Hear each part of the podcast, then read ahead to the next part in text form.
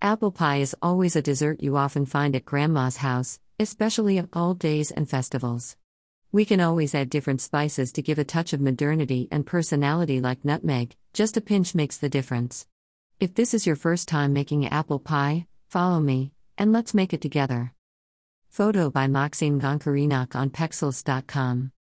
Ingredients: one hundred seventy grams butter, softened, three hundred grams sugar, three eggs, one teaspoon vanilla extract, one hundred twenty milliliters of milk, one hundred ninety grams all-purpose flour, one teaspoon baking powder, one quarter teaspoon salt, one tablespoon cinnamon, a pinch of nutmeg, four apples, peeled and cut into thick slices, recommended, Granny Smith or Pink Lady, two hundred thirty grams butter, melted, two hundred twenty grams brown sugar.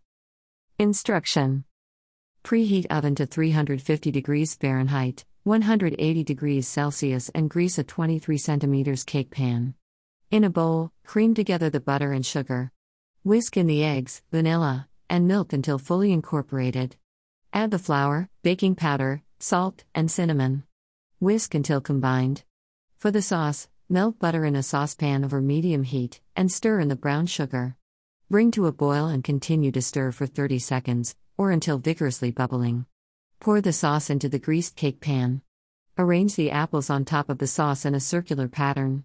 Pour cake batter on top of apples and smooth the top of the batter. Bake for forty-five to fifty-five minutes, or until the cake is done. To know when it's ready, put your finger and the top will spring back when gently poked. Add a pinch of nutmeg while it is hot. Cool for ten to fifteen minutes, and loosen the sides of the cake by running a butter knife around the edge. Place a plate upside down on top of the pan, then invert the pan, flipping the cake onto the plate.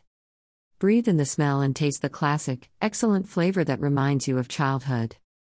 Photo by Maxim Goncharenok on pexels dot com.